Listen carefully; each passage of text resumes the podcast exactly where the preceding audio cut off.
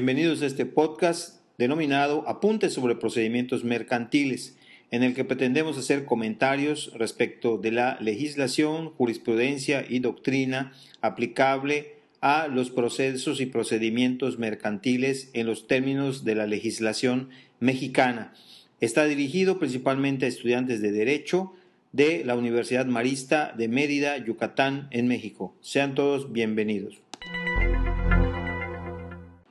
El tema que vamos a abordar en este episodio se refiere a los impedimentos, recusaciones y excusas. Este tema está eh, regulado en el Código de Comercio mexicano, en el capítulo noveno del título primero de los juicios mercantiles, libro quinto. Y este tema es un tema interesante porque nos eh, remite necesariamente a un tema que tiene que ver con la responsabilidad de los servidores públicos y incide directamente en principios básicos que deben de observar todos los servidores públicos en el desempeño de sus funciones. Tenemos que eh, reconocer que, dado que en materia procesal, procesal mercantil existe la jurisdicción concurrente, esto es que los juicios mercantiles por eh, tratarse de la interpretación y aplicación de una ley que es de naturaleza federal, puede conocer los tribunales del Poder Judicial de la Federación, que en el caso de México son los juzgados de distrito, así como también los tribunales del fuero común, o sea, los juzgados. en el caso particular de Yucatán, tenemos por la disposición, de acuerdo a la ley orgánica del Poder Judicial del Estado de Yucatán en México, de la existencia en el primer departamento judicial del Estado, que tiene su sede en la ciudad de Mérida, que es la capital del Estado, de juzgados especializados en materia mercantil. Eh, luego entonces tenemos que ver la legislación tanto a nivel federal como local en materia de responsabilidades de los servidores públicos. Y en el caso de la legislación federal tenemos que hacer eh, referencia expresa a la Ley Federal de Responsabilidades Administrativas de los Servidores Públicos. Y esta ley eh, federal establece cuáles son los principios que eh, deben de observar todos los servidores públicos en el desempeño de su función. Estos son los principios de imparcialidad, honradez, lealtad, eficiencia. En el caso específico de la legislación local, el ley de responsabilidades de los servidores públicos del estado de Yucatán contiene pues estos mismos principios, los principios que deben de observar todos los servidores públicos, que son legalidad, honradez, lealtad, imparcialidad y eficiencia. Son cinco principios fundamentales que deben de observar en el desempeño de su empleo, cargo o comisión cualquier servidor público, tanto a nivel federal como a nivel local. En el caso de la legislación local comentada, está contenido, están contenidos esos principios en el artículo 39. En el caso de la legislación federal, que también comentamos, están en el artículo 7 de la Ley Federal de Responsabilidades de los Servidores Públicos estos cinco principios de legalidad, honradez, lealtad, imparcialidad y eficiencia. Hechas estas eh, acotaciones, veamos qué es lo que establece, qué es lo que dispone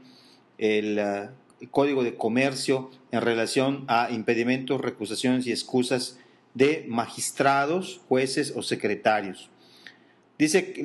el Código de Comercio en este capítulo noveno eh, que se tendrán por forzosamente impedidos para conocer un juez, magistrado o secretario en negocios que tengan interés directo o indirecto, los que interesen de esta misma manera parientes consanguíneos en línea recta, sin límite de grado, colaterales dentro del cuarto grado y afines dentro del segundo.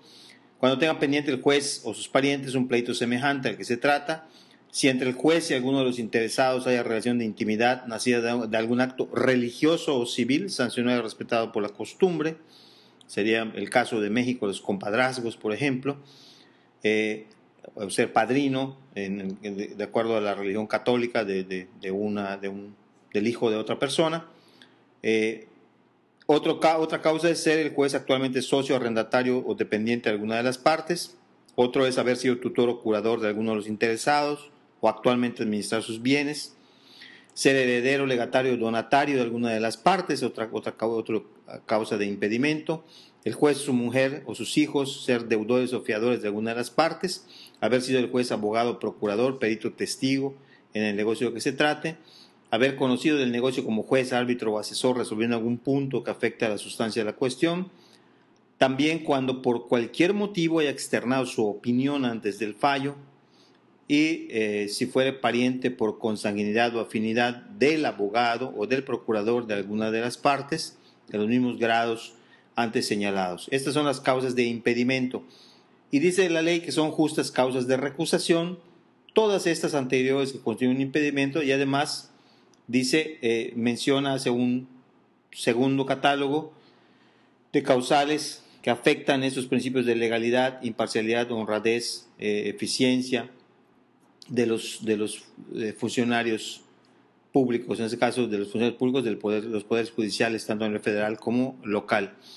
Eh, seguir algún proceso en que sea juez o árbitro o arbitrador de alguno de los litigantes, haber seguido el juez, su mujer o sus parientes por consanguinidad o afinidad, una causa criminal contra alguna de las partes, seguir actualmente con alguna de las partes del juez o alguna de las personas mencionadas, un proceso civil o no llevar un año determinado el que hubieran seguido, el, ser el juez actualmente acreedor, arrendador, comensal o principal de alguna de las partes, ser acreedores o deudores de alguna de las partes del juez o mujer sus hijos, haber, haber sido el juez administrador de algún establecimiento o compañía que sea parte del proceso, haber gestionado en el proceso, recomendado, contribuido a los gastos que ocasione, haber conocido en otra instancia el negocio fallando como juez, asistir a convites que diere a costear a alguno de los litigantes después de comenzado el proceso o tener mucha familiaridad con alguno de ellos o vivir con él en su compañía en una misma casa, admitir dádivas o servicios de alguna de las partes, hacer promesas, amenazar o manifestar de otro modo odio o afección por alguno de los litigantes. Estas son las causas de eh, recusación que se añaden a las de impedimento. ¿Cómo se tramita? La recusación se interpone ante el juez que conoce el negocio, expresándole con toda claridad y precisión la causa en que se funde, y de inmediato ese debe remitir testimonios de las actuaciones respectivas a la autoridad competente para que resuelva dicha recusación. La recusación se decide sin audiencia de la parte contraria y se tramita de manera incidental, es algo importante. Siempre es un incidente y siempre sin audiencia de la parte contraria. ¿Quién conoce una recusación? Si se recusa a un magistrado que integra un tribunal colegiado, conoce el propio tribunal del que forma parte. Dice, aun cuando pudiera tener competencia unitaria para el conocimiento de algunos asuntos. Cuando se recusa a algún, en los tribunales colegiados, eh, la recusación de los magistrados eh, importa solamente la de estos y no la de los demás integrantes de ese tribunal de un magistrado unitario conoce el presidente del tribunal al que pertenezca dicho recusado. Cuando se recusa un secretario de un tribunal superior de un juzgado de primera instancia y de paz, se sustancia ante la sala o ante el juez ante quien actúa y las resoluciones de los jueces son apelables en el efecto devolutivo. Se, admiten en el incidente de, recusación todos los medios de prueba, incluyendo la confesión del funcionario recusado y la, del contrario. Los magistrados y jueces que conocen de una recusación son irrecusables para ese aspecto. En concursos mercantiles, la recusación solo puede ser el representante legítimo de los acreedores. En aquellos asuntos que afecten el interés particular de alguno de los acreedores, puede el interesado hacer uso de la recusación, pero el juez no queda individuo más de que el asunto particular, es decir, dado que los concursos mercantiles son juicios universales, no puede afectar el hecho de algún litigio que tenga que ser acumulado para formar parte de la masa del concurso, eh, no puede afectar eh, la recusación del juez para todos los demás asuntos. Cuando hay litis consorcio, dice la ley, y no se ha hecho todavía designación de representante común, los litis consortes tienen que nombrar por mayoría de votos a eh, si se promueve o no la recusación. La recusación nunca suspende la jurisdicción del tribunal, continuándose la tramitación del procedimiento. Hay ciertos casos en los que no puede recusarse un juez. Son cinco supuestos que la ley señala donde no puede haber recusación de un juez. Cuando eh, se trata de diligencias de reconocimiento de documentos, y en declaraciones que sirvan para preparar el juicio, o sea, medios preparatorios de juicio. Segundo caso, cuando se cumplimenta exhorto. Tercer caso, diligencias que les encomienden otros jueces o tribunales. Cuarto caso, diligencias de mera ejecución, pero sí son recusables en diligencias de ejecución mixta, que son aquellas de que no solamente ejecuta, sino tiene que resolver sobre excepciones que se puedan oponer en contra de esa ejecución. Y por último, los demás actos que no radiquen jurisdicción importen conocimiento de causa. ¿En qué momento se tiene que hacer valer la recusación? La recusación, dice la ley, puede interponerse durante el juicio, desde el escrito de contestación de la demanda hasta la notificación del auto que abre el juicio a prueba. Una excepción es que hubiera un cambio en el personal del juzgado. En este caso, la recusación será admisible si se hace entre los tres días siguientes a la notificación del primer auto o decreto proveído por el nuevo personal. Antes de contestar la demanda o ponerse excepciones procesales, no cabe la recusación. En diligencias precautorias, juicios ejecutivos y procedimientos de apremio, no se da curso a ninguna recusación, sino hasta que haya practicado el aseguramiento, hecho el embargo o desembargo en su caso, o expedida y fijada la cédula. Si se interpone, dice, se declara inadmisible o no probada una segunda causa de recusación que se haya interpuesto, no se vuelva a admitir otra recusación con causa, aunque el recusante manifieste y proteste que la causa es superveniente o que no había tenido conocimiento de ellas. Cuando se desecha una recusación, la ley dice que en dos casos. Eh, el primer caso de desechamiento de plano de una recusación es cuando no se presenta oportunamente en los tiempos y momentos que arriba eh, señalamos. Y segundo, cuando no se funde en alguna de las causas que establece la ley expresamente que son las causas de impedimento y las justas causas de recusación que comentamos al inicio de este mismo episodio. Si el, que promueve una recusación que se declara improcedente o no probada, tiene como sanción una multa, una sanción pecuniaria a favor del contrario, a favor del colitigante, hasta de 30 días de salario mínimo general vigente en el Distrito Federal, que es la capital del país, si se trata de secretario o juez de primera instancia, y si se trata de un magistrado, la sanción pecuniaria a favor del colitigante es de hasta 60 días de dicho salario. Sanciones que, a nuestro parecer, son muy, muy bajas en atención a la naturaleza misma de la recusación, que implica pues, una descalificación al tribunal. Eh, ¿Qué pasa con la sentencia que decide la recusación? Primero, si se trata de un juzgado de primera instancia y se declara procedente la recusación, pues se devuelve el, el expediente al juez para que siga conociendo el asunto. Eh, al juez que corresponda, desde luego, no al que estaba conociendo porque se declaró procedente la recusación. Eh, en, los asuntos en segunda instancia, el magistrado recusado queda separado del conocimiento del negocio y cuando sea un tribunal colegiado, pues se tiene que complementar o integrar el tribunal en la forma que determine la ley orgánica eh, del Poder Judicial que corresponda. En todos los casos en que se declare procedente una recusación, quien la declare, o sea, quien sea el competente que es para, resolver la recusación, tiene que determinar cuál es el tribunal que debe seguir conociendo el asunto y el término en que deben remitirse de los autos. Si se declara no ser bastante la causa de recusación, por otro lado, se comunica la, la, resolución al juzgado de origen y si, se, si la denegación de recusación es de un magistrado, continúa conociendo el mismo, eh, si se trata de un unitario o la misma sala, como si fuera antes de la recusación. Eh, la ley establece que ante la existencia de un impedimento, existe la obligación del de oficio de magistrados, jueces, secretarios de excusarse, el deber de excusarse del conocimiento de estos negocios, eh, señalando la causa en que se funde su excusa. Eh, los, sin perjuicio de, dice ley de las providencias que deben dictarse, estos jueces, magistrados o secretarios tienen la obligación de inhibirse inmediatamente que se aboquen a conocer un asunto que, del que no deban conocer porque tengan una causa de impedimento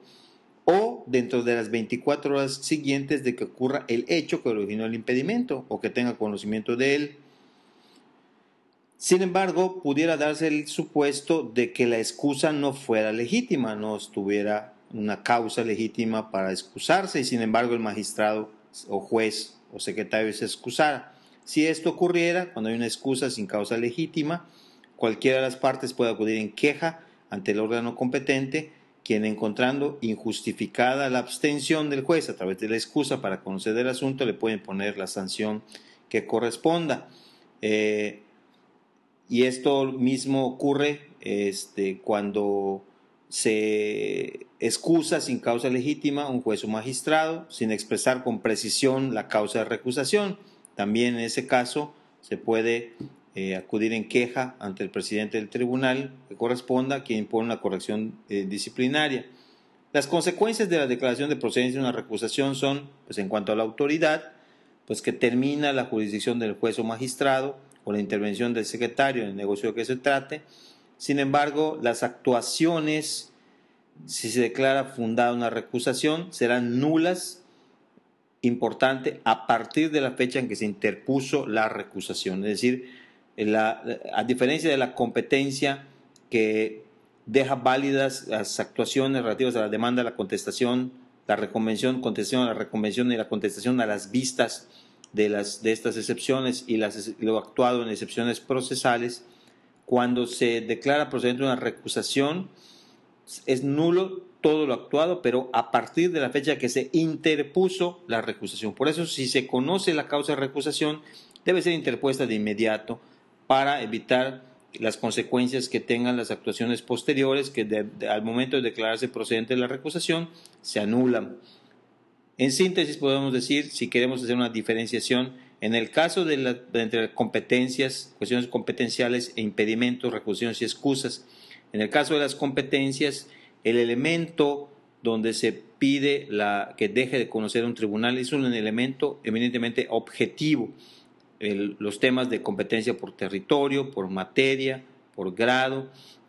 son elementos objetivos que no inciden ni se tienen referencia alguna a la persona que es la titular del órgano jurisdiccional que está siendo cuestionado a través de una, a competencia. Sin embargo, en las recusaciones, los impedimentos que originan una excusa de mutuo propio o una recusación, que es la solicitud de parte, el elemento que está siendo determinante para establecer la no continuación de la jurisdicción del juez, magistrado, secretario, es un elemento subjetivo, 100% subjetivo en los términos de las causas de impedimento y de las justas causas de recusación que hicimos eh, mención al inicio de este episodio. Este es el tema de los impedimentos, recusaciones o excusas, capítulo noveno, título primero, libro quinto, Código de Comercio de México. Nos vemos en la próxima emisión.